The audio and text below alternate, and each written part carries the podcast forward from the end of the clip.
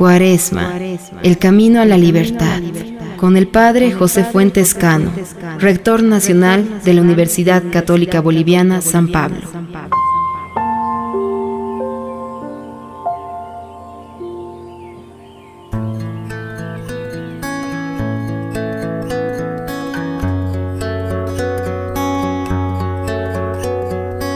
Les comparto el siguiente texto del Evangelio de San Mateo, capítulo 16, versículos del 24 al 28.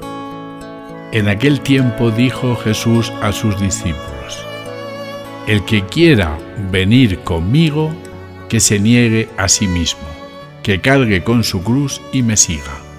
Si uno quiere salvar su vida, la perderá, pero el que la pierda por mí, la encontrará.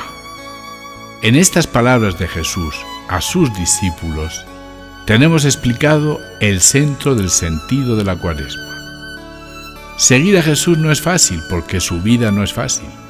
No podemos seguir al que vivió una vida de amor y entrega hasta la cruz en una vida de comodidades y placeres. Podemos adivinar fácilmente que no estamos ante una espiritualidad del bienestar, como el Papa Francisco las llama en la Evangelii Gaudium, a esas espiritualidades a la carta, que intentan que nos sintamos bien con la energía universal y con esos dioses inmanentes que están hechos a imagen y semejanza nuestra. Seguir a Jesús no es una espiritualidad del bienestar, sino un ponerse en camino para vivir una vida de amor y entrega a los demás. El que pierda su vida por mí, la encontrará. Es una promesa al que ama, al que se da, al que se entrega, al que se olvida de sí para entrar en la dimensión del amor. Solo quien ama experimenta a Dios.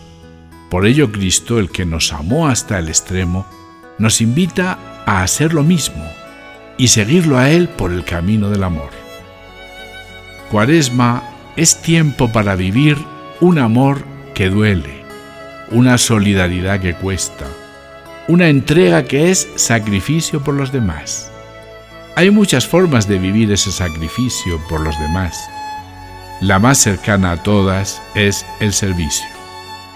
Sirvamos en pequeñas cosas, desde la casa, a la universidad, y experimentaremos al Dios del amor.